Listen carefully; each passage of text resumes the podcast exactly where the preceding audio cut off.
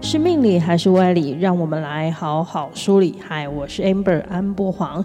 这个时代的人呢，大家应该几乎都不会手写信纸寄书信给亲朋好友了吧？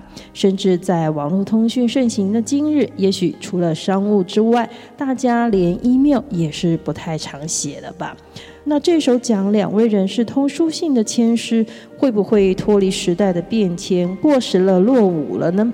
这事情也许不是我们表面所看到的这样。不过，这其中有什么文章，还是有什么潜规则在里面呢？现在就让我们赶快来打开这神明的小纸条吧。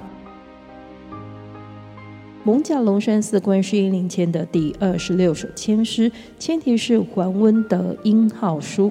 这签题说到的呢，是两位东晋时期的人物，一位是东晋重要的将领和权臣桓温，官拜大司马、录尚书事，相当于现在国家最高的军事长官、国防部长了。另外一位呢是殷浩，他喜欢老子、周易这些玄学，清谈的技巧更是超越他的学者叔父殷荣。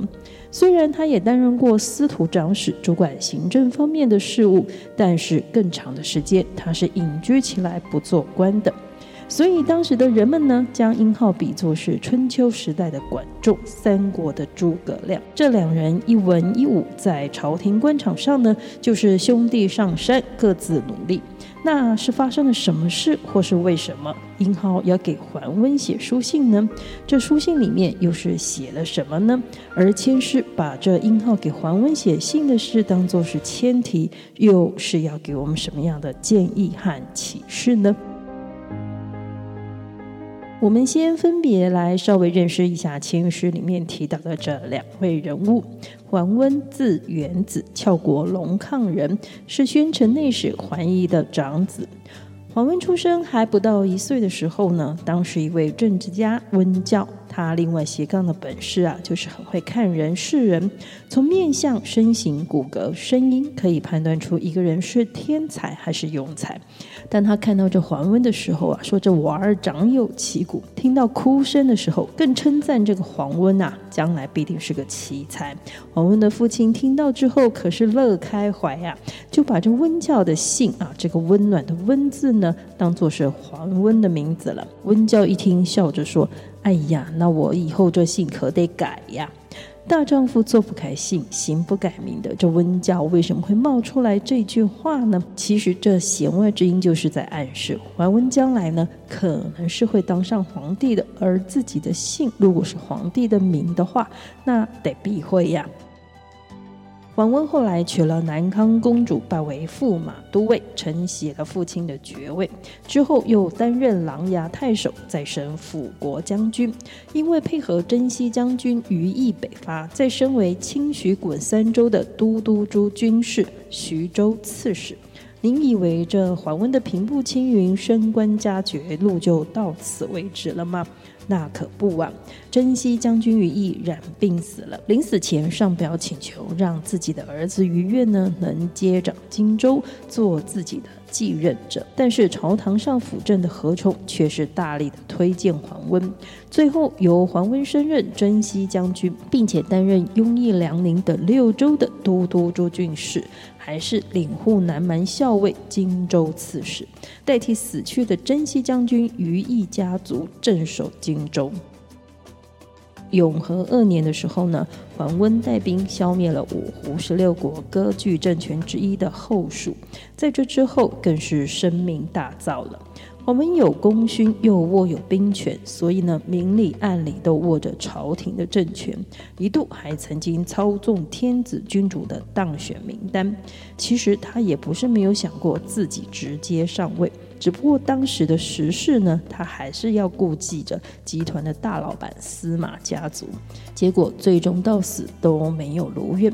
但桓温的儿子桓玄后来篡夺东晋帝位后呢，追封自己的父亲为楚宣武帝，这真的是应验了当初温峤的世人预言呐、讲到这里，这桓温看起来好像是签诗典故的男一号啊，但其实这支签的重点人物是英浩。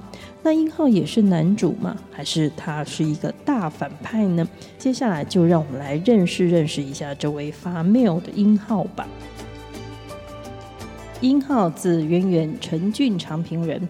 他的父亲殷宪呢是豫章太守，最后做到官禄勋的官位，这是总领宫内事务的官职。所以殷浩其实是妥妥的官二代呀、啊。不过他喜欢老子、周易，精通玄学理论。在东晋那个时代呢，崇尚清谈，他尤其是这方面的高手。所以很多当官的啦，或者是读书人呢，都会来拜访他。有一次，有位官员来请益殷浩说：“为什么我当官的那天晚上睡觉的时候梦到棺材呢？中彩票的时候却是梦到大便呢？” 诶，殷浩回答他说：“这不是显而易见吗？当官本来就是一件腐臭的事情，所以你当官呢又有财，不就是刚好棺材了吗？而钱不就是粪土吗？你看大便和钱的颜色是多么的接近啊！所以发财当然是要看到大便啦。这就是当时清谈的风气，从朝廷百官到读书文人们所热衷的事情。”清谈是魏晋时期的流行。汉朝末年的黄巾之乱呢，中央政权崩坏，地方的势力抬头。在这乱世之中呢，儒家学说没落了，兴起的是老庄思想。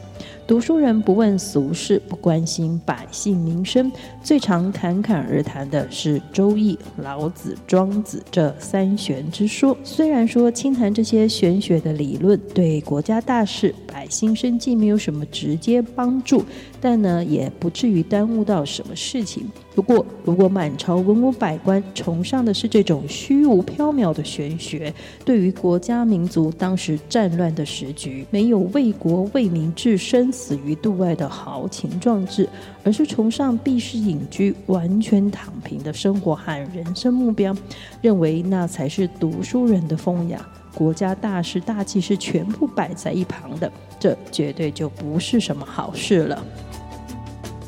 我们回来看看殷浩前面那段清谈的事迹，也许有人因为他的避世隐居，他的清谈论述，觉得他是一位高风亮节或是一个看透功名利禄、洒脱的人。不过，真的是这样吗？殷浩曾经在擅长谈论玄学，担任征西将军余亮的麾下呢，任职参军，后来也做到司徒长史的官职。但是他觉得这样的朝九晚五办公室写公文、敲键盘的日子呢，真的也没有什么意思，索性就辞职不干，隐居去了。他选择住在墓地，而且长达十年的时间。只是呢，我们不禁也有点怀疑他的隐居是真心还是一个人设，因为他都选择住到墓地这么偏僻的地方了，却还是声名远播。你看史上不就留了这样的民调记录？人们称他就像是管仲、诸葛亮一样吗？所以他在失业隐居的期间，还有大将军于毅呀，曾经请他担任司马这样的职位。朝廷呢也下过诏书，要任命他，授予他侍中和安西将军的官职，但是他都没有接受。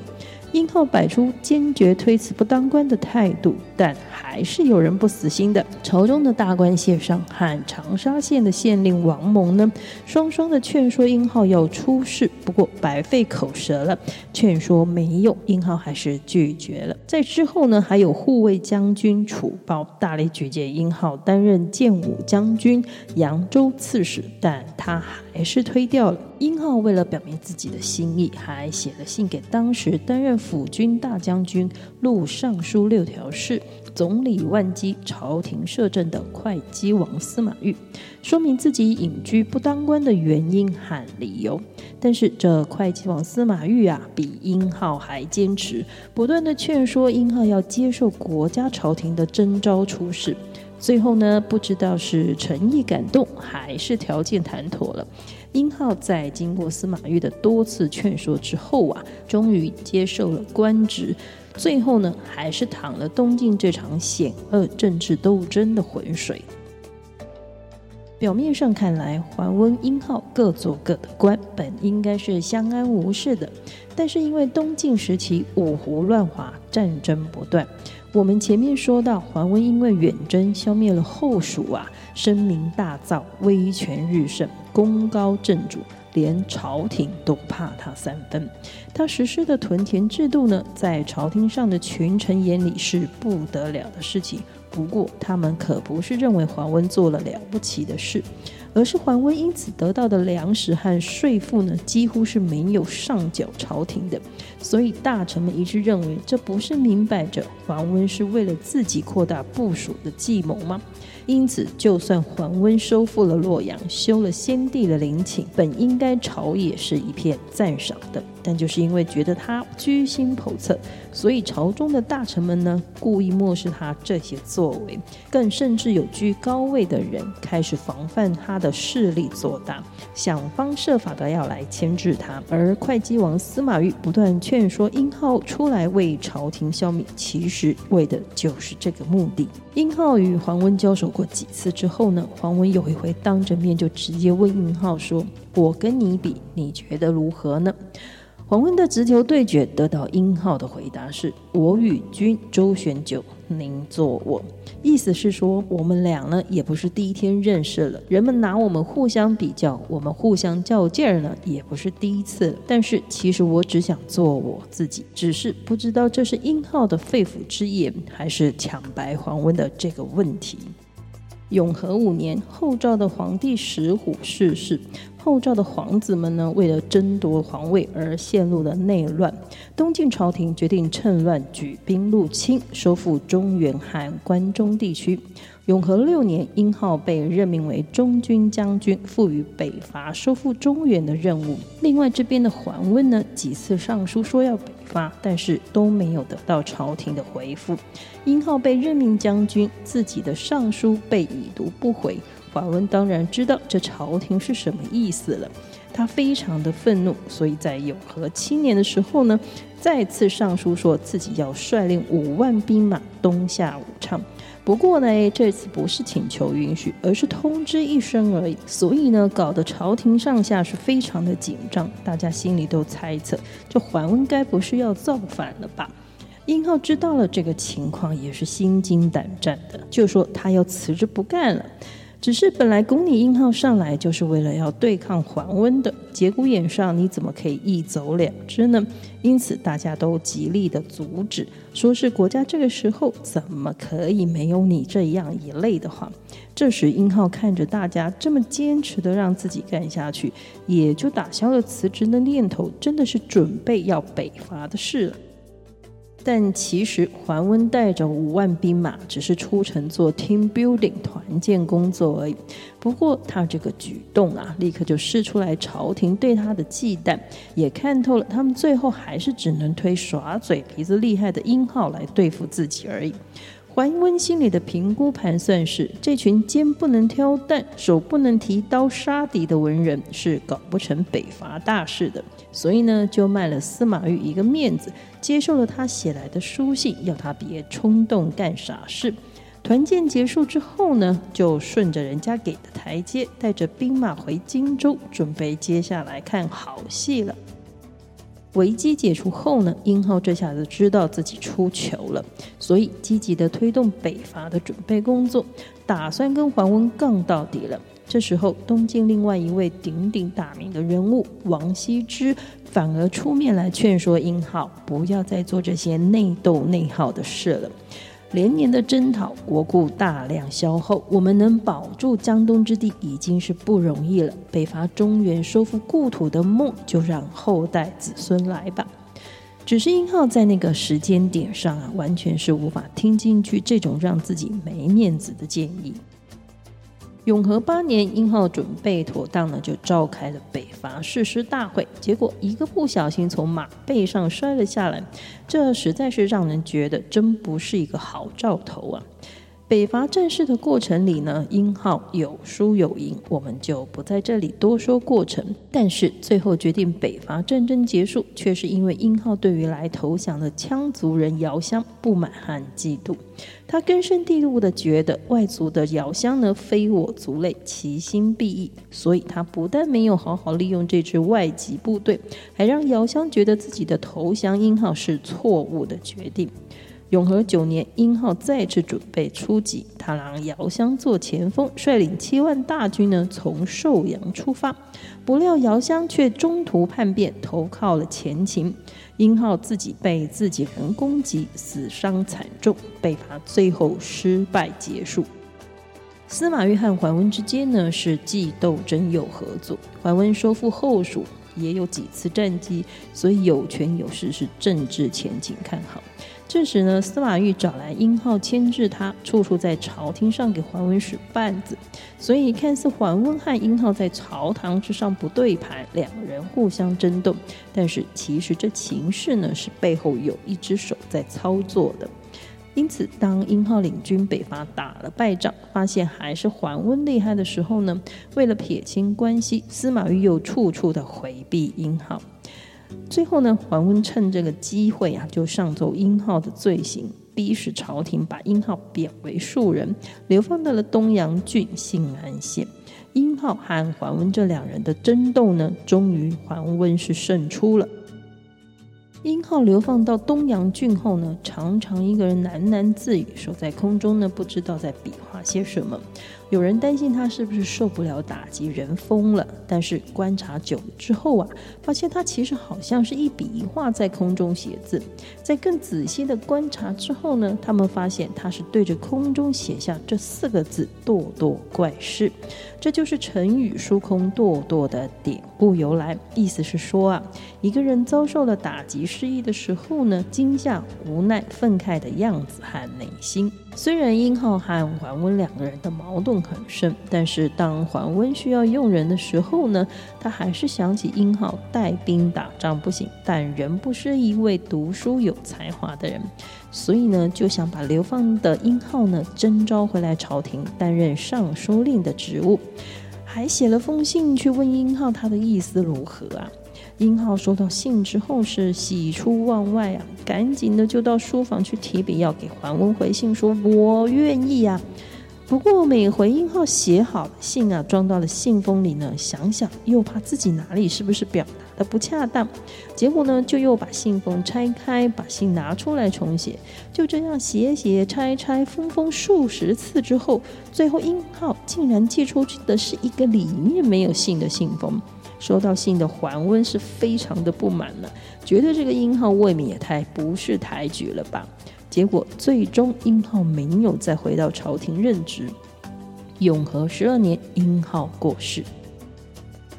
这典故说到这里，不知道大家有没有个怀疑，就是说英浩怎么对做官这件事情这么患得患失啊？他不是曾经隐居过十年，拒绝过很多官位的吗？所谓的隐居啊，有人是真的，有的人只是在等待时机。过去十年的英浩隐居呢，是为自己形塑一个人设和人气。你看他三不五时的就有大官派人来，或是亲自去拜访他出山出世的。去的人呢，还越来官越大，最后东晋的大老板司马懿都亲自出马了。当然，这也是桓温助力造出来的形势，因为他如日中天的功勋，让司马家呢不得不提防，不得不制衡他。而这未尝不就是英浩在等待的时机。英浩被朝廷重用，其实更多的原因是司马懿要来制衡桓温，而英浩不管知不知道老板的心思和用意，他也真的总是跟桓温对着干。最后，英浩实在不是能带兵的料，打了败仗后呢，自然过去选边站的人要换边啦。过去挺他的人，不过就是利用他的人气。现在英浩是战败的丧家之犬，当然没有利用价值之后呢，也会弃他而去。这失意落魄的英浩，突然收到大权在握的桓温来问说：“要不要回来上班呢？”你说他除了开心到不行，也担心到不行吧？所以这要怎么样回信，好好的说自己我愿意呢？当然，英浩自己最后犯下寄出一个空信封的失误呢，不是人生里的偶然，也不是宿命的安排，只能说是他自己性格造成的命运吧。在东晋那个战乱的年代，英浩靠着清谈和包装的行销手段上位，虽说在风口上连猪都能飞，但是风停了之后呢？殷浩其实是一个矛盾的人，他喜欢《周易》《老子》清谈的时候呢，发表的论述让人看似他应该是了悟人生的，但是在他自己人生该看透看破的时候，他却是拿不起又放不下。我们来看这第二十六首签诗：上下传来世总虚，天边接得一封书，书中许我功名事。直待终时亦是无。这首签诗解曰说的是：求贤不闲，日下心烦；欲求名利，徒尔虚头。此签皆日虚妄之相，凡事守旧待时。所以呢，如果求得此签的朋友啊，问的是工作事业呢，都有看似来了个好消息，或是啊一开始看起来还好不错的样子哦，但是结果却都不如预期，虚晃一招。若是问感情交往或是感情复合的话呢，那其实虽然一开始大家有点意愿，最终却还是走不了在一起。整体上，牵丝的意思和启示都在告诉我们，结果是得而复失，虚名一场。不过，这个结果呢，其实不尽然只有这个表象，最后成为泡影是命也不是命。就像千诗故事里的殷浩，时局给了他天时，他自己也很会造势，但是终究自己的本事能力有限之外呢，又甘于为了功名利禄被权位者利用。最后做的事情，并不是真的为了国家百姓，说穿了都是为了自己而已。可是真为自己，也未必就一定是不对的啊！你看签诗中的对照组桓温，对于权力大位表现得多么的有企图和手段。所以求到这首签诗的朋友，如果您想改变所谓事情跟自己有关的命运和运势，关键其实是自己，自己的心意，内心真正想要的是什么？内卷也好，躺平也好，究竟自己要的是什么？这样才能让你判断，眼前来的是困难重重，却是该把握的机会，还是裹着漂亮甜蜜糖衣，但却是该躲避的危机。今天神明的小纸条签诗的故事就跟大家聊到这里了。神明的小纸条是神明慈悲的回应我们人生的提问，给我们人生历程的启发。我们后续呢还有很多千诗故事要跟大家分享。如果您觉得意犹未尽，请按下追踪或是关注，节目更新呢马上就会通知大家。接下来第二十七首签诗，李叶侯白衣宰相又是什么样的人物和典故呢？神明这次又要借由签诗故事给我们什么样的人生寓意呢？算你好命，神明的小纸条，我们下次再传小纸条讲前世故事，拜拜。